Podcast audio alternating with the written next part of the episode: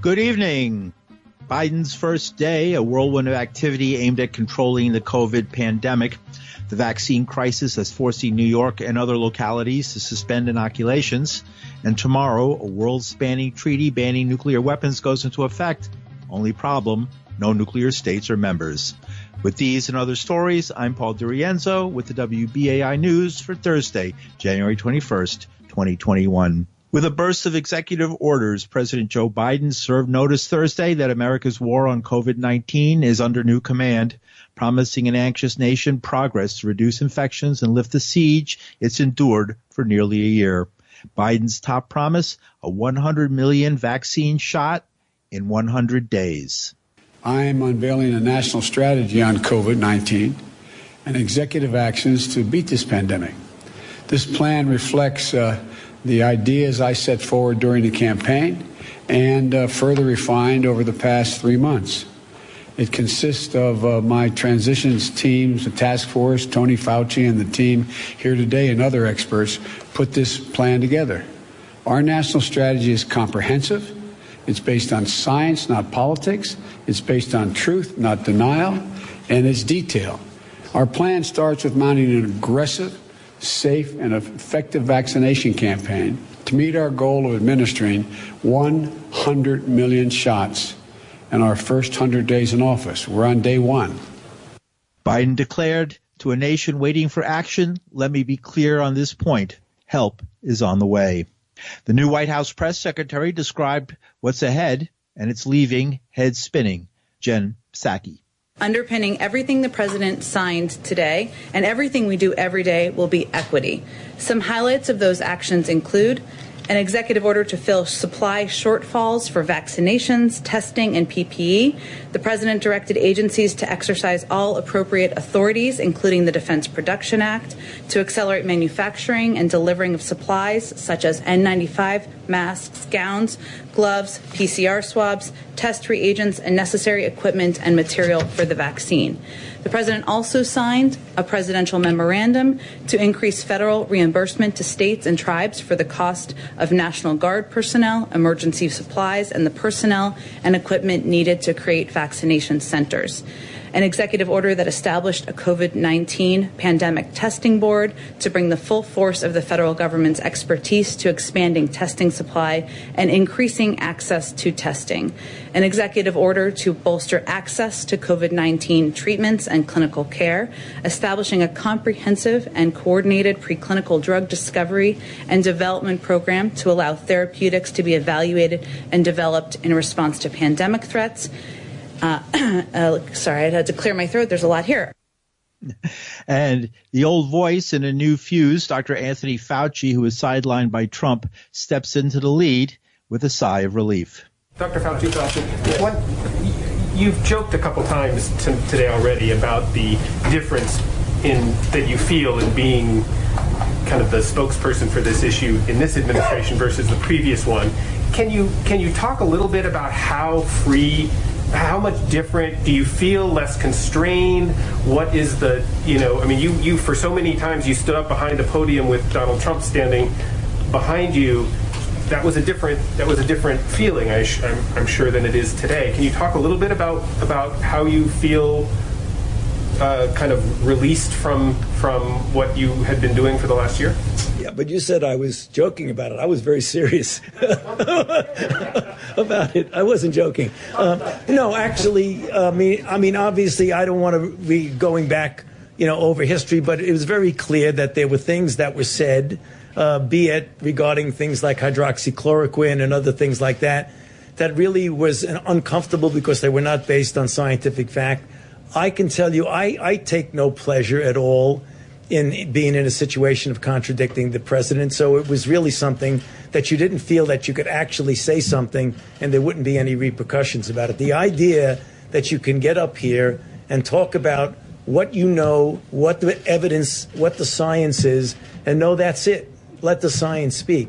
It is somewhat of a liberating feeling basically vanished for a, for a few months uh, there for a while. you feel like you're back now? I think so. well, okay. That's my.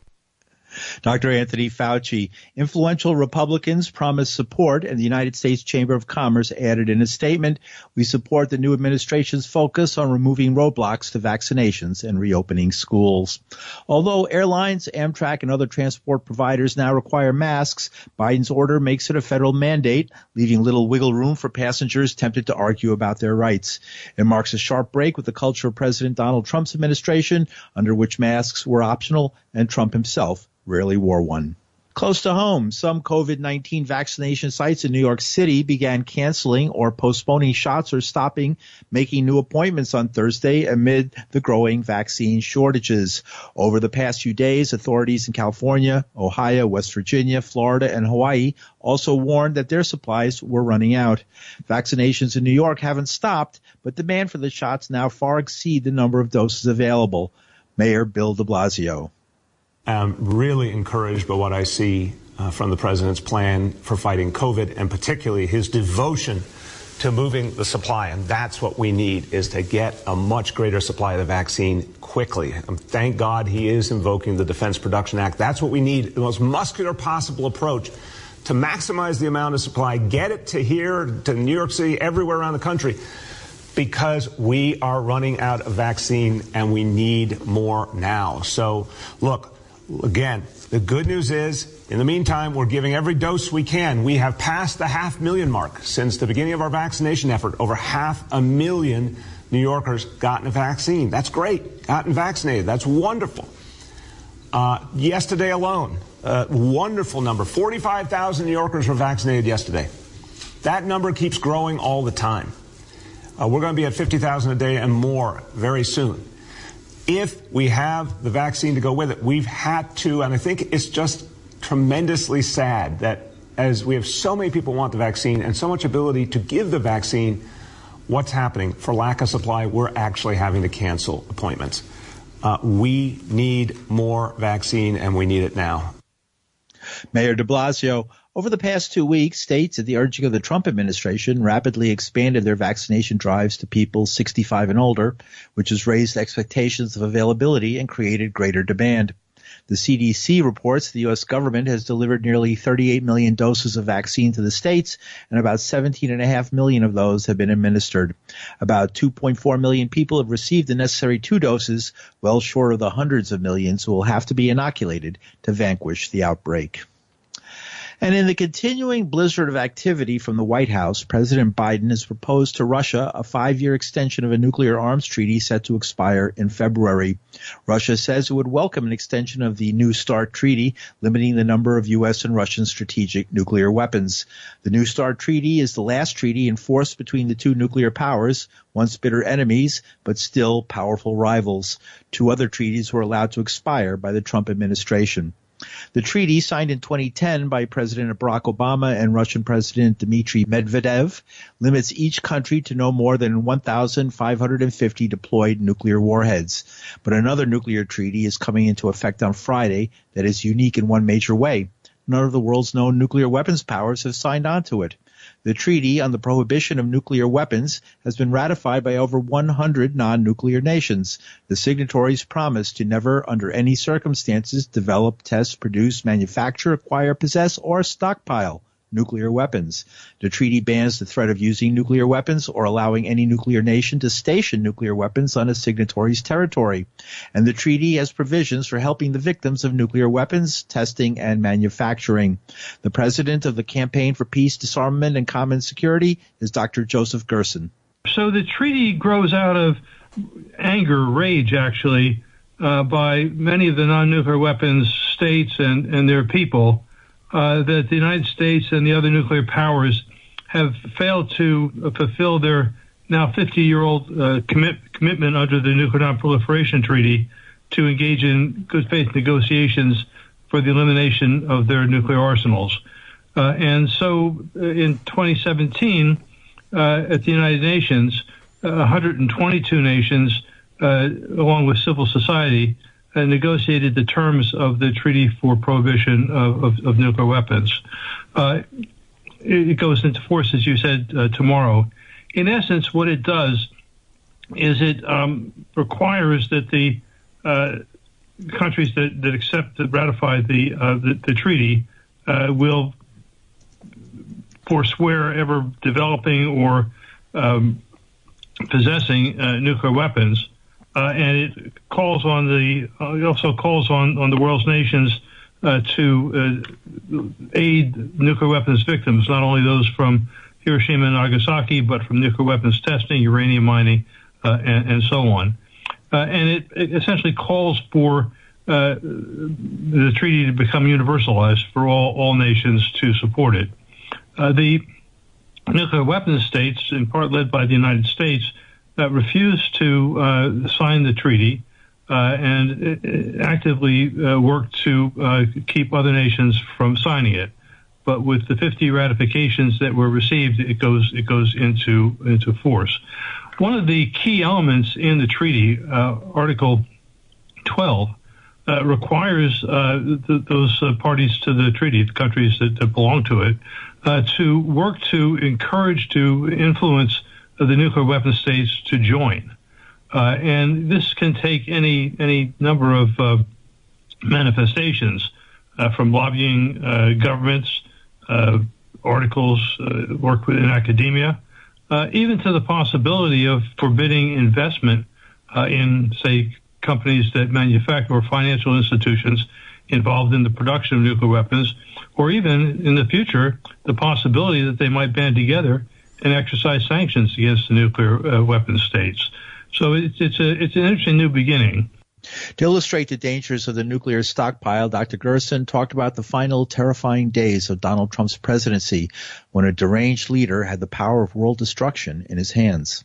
But it's worth remembering uh, that in the immediate aftermath of, uh, of Trump's failed coup, uh, concerns were so serious that in his desperation, as he faced possible imprisonment, certainly having to leave the, the White House, and uh, possible financial ruin, the possibility that he might just decide to pull the plug on his life uh, and take, take, take the rest of us with him. Um, the President of the United States has the power to initiate nuclear war on his own authority uh, without controls really by anybody else. So the urgency of dealing with this issue is, is very real. Although the United States has no intention uh, to sign on to the treaty prohibiting nuclear arms, Gerson says President Biden is approachable on some of the issues other nations have raised. With the Biden administration, and I think with pressure from the outside, uh, we can take some some steps to reduce, though not eliminate, the, the dangers of nuclear war. And here we have the high priority of the extension of the uh, New START treaty with Russia, which has to be done before February 5th. We have the urgent need to rejoin the, the um, nuclear weapons agreement with Iran, and that has to be done quickly because if it's not, uh, conservatives will likely take power in elections in Iran in, in April, uh, making revitalization of that agreement uh, much more difficult. And in a country facing hundreds of billions in deficits, cutting back on nukes is a great way to save money. There's going to be a very intense debate uh, in Congress uh, come this spring uh, over where the money should be spent, what the national budget will be.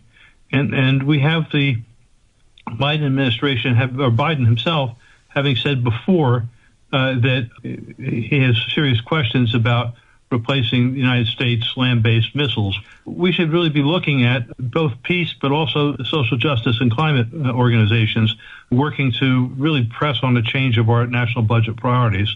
Gerson adds, now is the time. The United States first strike policy is there. Our forces are on hair trigger alert, and so are the Russians. It's not unimaginable that we could end up with, you know, with a nuclear catastrophe in a totally unexpected moment. So really working for abolition of nuclear weapons is an urgent priority. Dr. Joseph Gerson is president of the Campaign for Peace, Disarmament, and Common Security. And the victims of nuclear weapons are not just the people of Japan who are unfortunate enough to be living at ground zero in August of 1945, but the downwinders, people who live near mines, mills, and factories where nuclear weapons are fabricated. Among the hardest hit, the Navajo or Dene people of New Mexico and Arizona. The coordinator of the Nuclear Issues Studies Group is Leona Morgan, a member of the Dene people. She lives in New Mexico uranium mining is a big problem here and nationally. There there are over 15,000 abandoned uranium mines, which all need to be cleaned up. Right now, there's some work on cleanup on the Navajo Nation, but it's not very comprehensive and, and it's not funded by the entity that created the problem, which is the federal government. If we're lucky, there's settlements from some of the companies that still exist, but the cleanup is very poor and some of the proposals are atrocious, such as a cleanup plan happening now, which is going through a public comment period near Church Rock, New Mexico, where the company is proposing to scrape up mine waste and pile it on top of the mill waste, which caused the 1979 uranium spill. This happened on July 16, 1979, where the uranium waste from the mill, which was being stored in an area very close to the Puerco River, and because of a break in the dam that was holding in the liquid waste, all of that contaminated radioactive water went into a ditch that then connected to this river and then flowed 100 miles into Arizona. Downstream, we have folks that were drinking uranium contaminated water coming out of their tap. And so this is an example of victims that are often overlooked from the entire weapons complex. Uranium mining is just one aspect of the entire mess. If we want to look at actual weapons testing, of course, there's the people near the Nevada test site, the Marshall Islands, and different places where their lands and their water and food sources were all highly contaminated. Some of those victims were offered compensation. It can also continue on generation to generation. Specifically in New Mexico, where the first nuclear weapon was tested at the Trinity site on July 16, 1945, that's the same day as the Church Rock spill, July 16, is a horrible day in our history here. The downwinders of the Trinity test, they were not compensated under the Radiation Exposure Compensation Act, known as RECA. So if the United States signed on the United Nations prohibition on nuclear weapons, it wouldn't be just a matter of wanting to or not, it would be required to fund these things. I don't imagine the United States will willingly sign with pressure from community folks and from other leaders in Congress. I think it's long overdue that the United States consider and finally agree to stop making nuclear weapons because it's not only necessary to change our international imperialistic force on the world, but to look internally at all of these problems if the United States continues to make weapons and use weapons, it's just going to continue these problems that we haven't addressed that are decades old.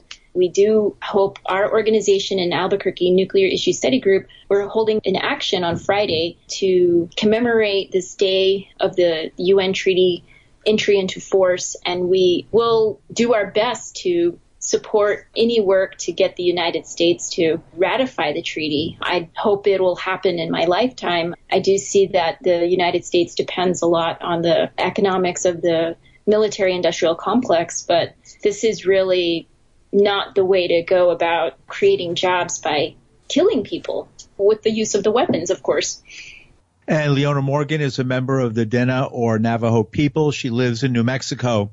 On Wednesday, January 27th at 7 p.m. Mountain Time, I think that's two hours behind us uh, here on the East Coast. There'll be a YouTube program called Remembering Downwinders. It'll feature Tina Cordova of the Trinity site in, New, in Nevada. Uh, pardon me, the Trinity site where the original nuclear bomb was exploded, the test uh, in July of 1945, uh, where people are still suffering from the uh, uh, radiation that was released into the environment in that area. Leona Morgan herself from the Dene people of New Mexico. Trisha Pritikin of the Hanford nuclear site where plutonium was manufactured for decades. Mary Dickson of the Nevada test site where many, many nuclear bombs bombs were exploded in the 1950s and 60s. The event is being sponsored by the Utah Campaign to Abolish Nuclear Weapons. And you're listening to the news on WBAI New York. I'm Paul DiRienzo. And in New York City, Mayor Bill de Blasio announced the city's new NYPD disciplinary matrix to provide accountability for police officers involved in misconduct. Many community activists have long complained that the cops are rarely ever held accountable for substantiated complaints through the Civilian Complaint Review Board or CCRB. Mayor de Blasio. Just the effort to try and get a true civilian complaint review board uh, was fought back, in some cases, very viciously. And it took until 1992 just to get a CCRB to really be established the right way with some actual power. I was literally working in this building at the time for Mayor Dinkins. It was a hugely important day when that legislation finally passed. And then for decades thereafter, unfortunately, mayors after Mayor Dinkins did not invest and focus on the CCRB. Something's been created that revolutionizes police discipline. I've talked about it over the last few days. It's the discipline matrix. Uh, this is a game changer, and any New Yorker who wants to see the details, go online, nyc.gov slash discipline matrix. Literally identifies every offense and what the penalties would be. Uh, crucially, after what we saw happen at the U.S. Capitol, this document speaks powerfully uh, to how we would address those who uh, express hate speech, express racist and white supremacist views, uh, the bottom line is there's no place for people like that in the NYPD, and the standards are very clear here. Now, today we're announcing, and this is going to be made public uh, very shortly, memorandum of understanding between uh, the CCRB and the NYPD. And why this is so important is this memorandum of understanding makes abundantly clear that the NYPD and the CCRB are in agreement that the NYPD will follow these specific guidelines consistently, that the penalty range will be followed consistently, case after case after case. This is an agreement that this is the way forward. That's the only way to create clarity and consistency and build trust. Mayor de Blasio, the chair of the CCRB is Reverend Fred Davies. He laid out the new rules for cops and the Memorandum of Understanding, or MIU, with the NYPD on how the rules will be enforced. There are presumptive penalties that for infractions that we consider crucial. One of those is a presumptive penalty of termination for chokeholds. And we all know uh, issues that have arisen around chokeholds by officers in New York City. Well, with a presumptive penalty of termination, we believe that moves us a, a long way in ensuring the public that the use of chokeholds will become a rare occurrence in policing in New York City. Reverend Fred Davies is chair of the CCRB. And ProPublica reporter Topher Sanders has an article today titled Still Can't Breathe about the failures of the NYPD to end the illegal move known as the chokehold. He says of more than 800 complaints of chokeholds since Eric Garner died in what his supporters called a chokehold and cops said was not, the use of force to prevent breathing or blood flow, that's what a chokehold is, they still continue to be used and only 40 have been found or held accountable. George Floyd was not a chokehold in the classic sense. It was a maneuver that restricted breathing. I think is what people who would have problems with what they saw happen to George Floyd. That would not be a chokehold. Eric Gardner is more in line with what people think about when they see and think about a chokehold. Although the defense for that officer argued that it wasn't a chokehold. You mentioned one officer in the course of your article. He had three chokehold complaints, 46 allegations, five lawsuits, and it paid out $200,000. Yet he was a detective? That's right. We did find a number of more highly ranked individuals in the broader universe of CCRB allegations. That is slightly unusual for chokehold allegations, but it isn't necessarily completely unusual for myriad of complaints that can come in uh, about an officer. The mayor at his news conference was talking about his new disciplinary matrix. Do you think that this has a chance of making officers accountable for these kind of actions? Some of the discipline measures outlined in the matrix are quite harsh. If the matrix is actually the guiding rule by some of the discipline that's arrived at, it could have a, an effect where officers make different decisions when they're out in the street. For instance, now under the matrix, anyone found to have used a chokehold would be terminated and at the minimum would be forced to separate. The distinction there is just that if you're forced to separate, you could be allowed to maintain your pension. That's an actual discipline measure that may have officers thinking a great deal about the types of maneuvers they use when they're out in the streets. The problem is that ultimately the decision still lies with the commissioner. And there has been a history where commissioners are willing to downgrade punishments that come out of the administrative trial.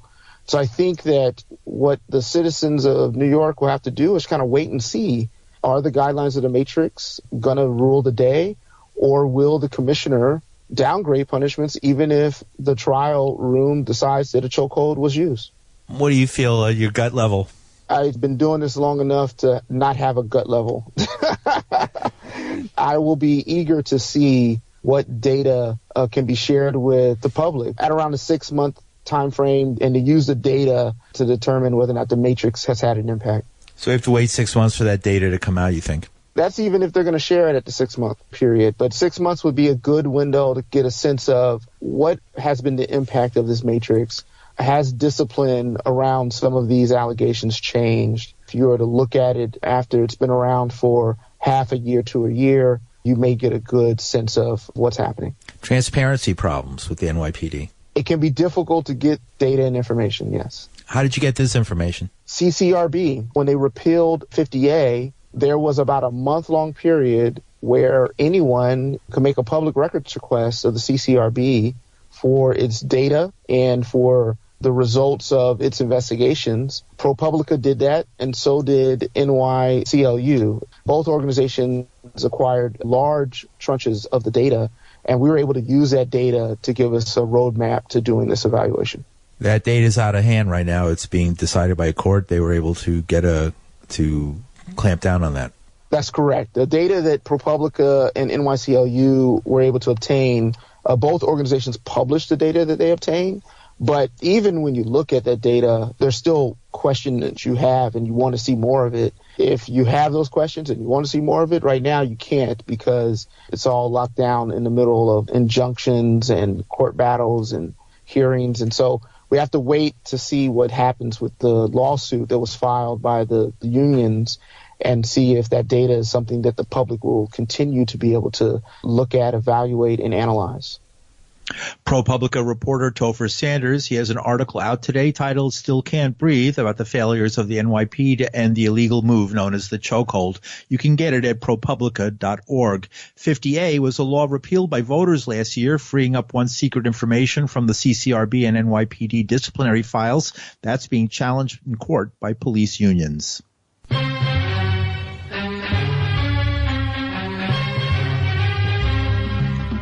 And that's some of the news for Thursday, January 21st, 2021. The news was produced by Linda Perry. Our engineer is Reggie Johnson. From New York City for the WBAI News, I'm Paul DiRienzo. Thanks for listening.